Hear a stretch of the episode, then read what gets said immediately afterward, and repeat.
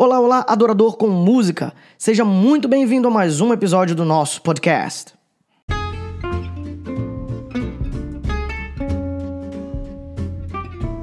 E no episódio de hoje nós vamos falar sobre pastor de adoração. O que, é isso? Como é isso? Por que ter isso? O nome do episódio de hoje é Por que ter um pastor de adoração? E se você quiser ter acesso a esse episódio em formato escrito, basta acessar adorecomusica.blogspot.com. Chega junto, sem mais delongas, vamos ao episódio.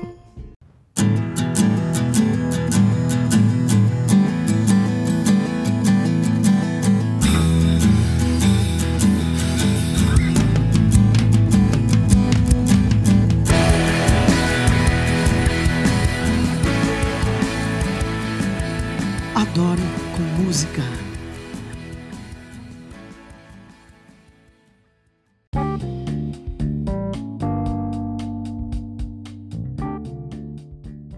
Eu sei bem que há diferentes tipos de liderança no contexto musical eclesiástico. E eu até já falei sobre isso num post antigo do blog, um post chamado Liderança Musical na Igreja: Funções e Desafios. Recomendo que você vá lá, dê uma lida nesse post.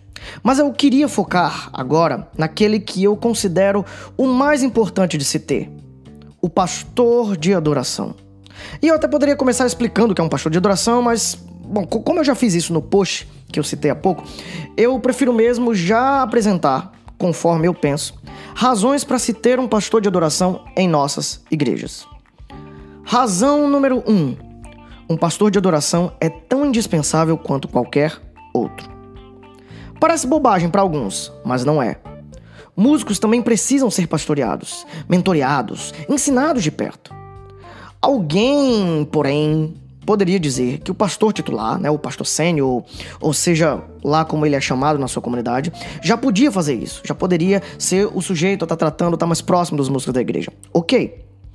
Mas então vamos aplicar essa mesma argumentação à presença de um pastor de jovens, pastor de famílias, pastor de crianças e por aí vai.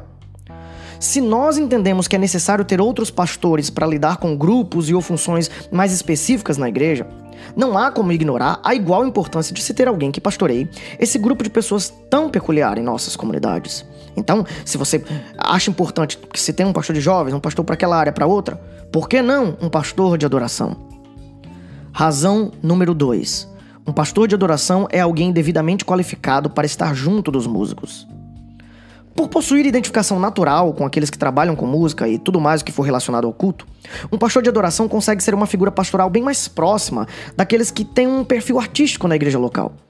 Além disso, não será alguém que simplesmente possui interesses em comum, mas alguém que possui conhecimento bíblico, preparo ministerial e maturidade suficientes para lidar com possíveis conflitos, desânimos e muito mais, ensinando e conduzindo os músicos da sua comunidade no ensino bíblico de adoração. Razão número 3. Um pastor de adoração é um pastor que também é músico.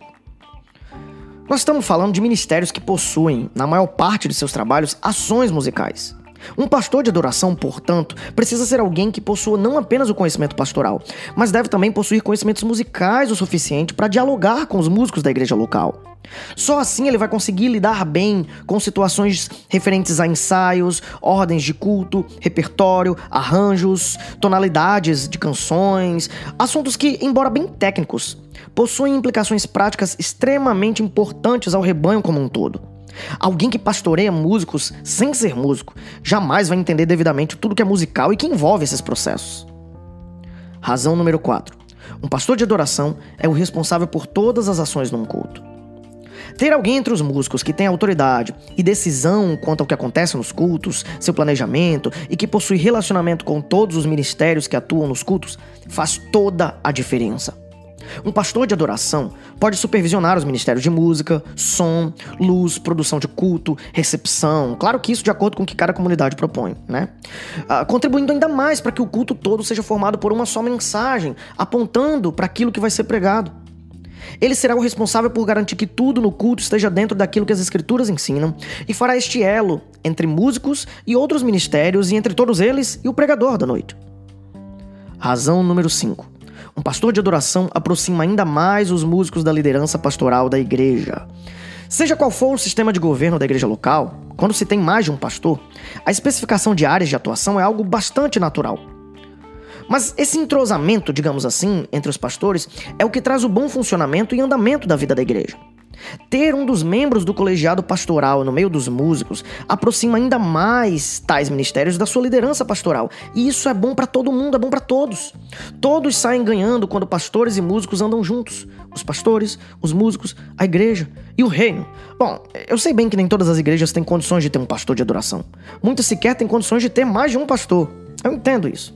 Mas se este for o caso, ainda assim a função precisa ser desempenhada por alguém mesmo que não seja alguém oficialmente pastor. E assim, dentro das peculiaridades de cada local, nós vamos conseguir ministérios bem cuidados, organizados e vivendo a vida comum da igreja.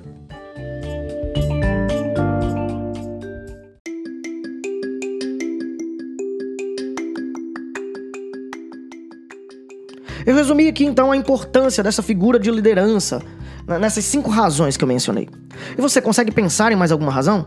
Bom, sinta-se à vontade aí, sinta-se livre para participar ou pelo site do nosso podcast no Anchor, você pode deixar o seu comentário lá em áudio, ou comentando no post do nosso blog, ou ainda interagindo comigo na minha caixinha de perguntas ou no direct lá no meu Instagram, mviniciusdefreitas.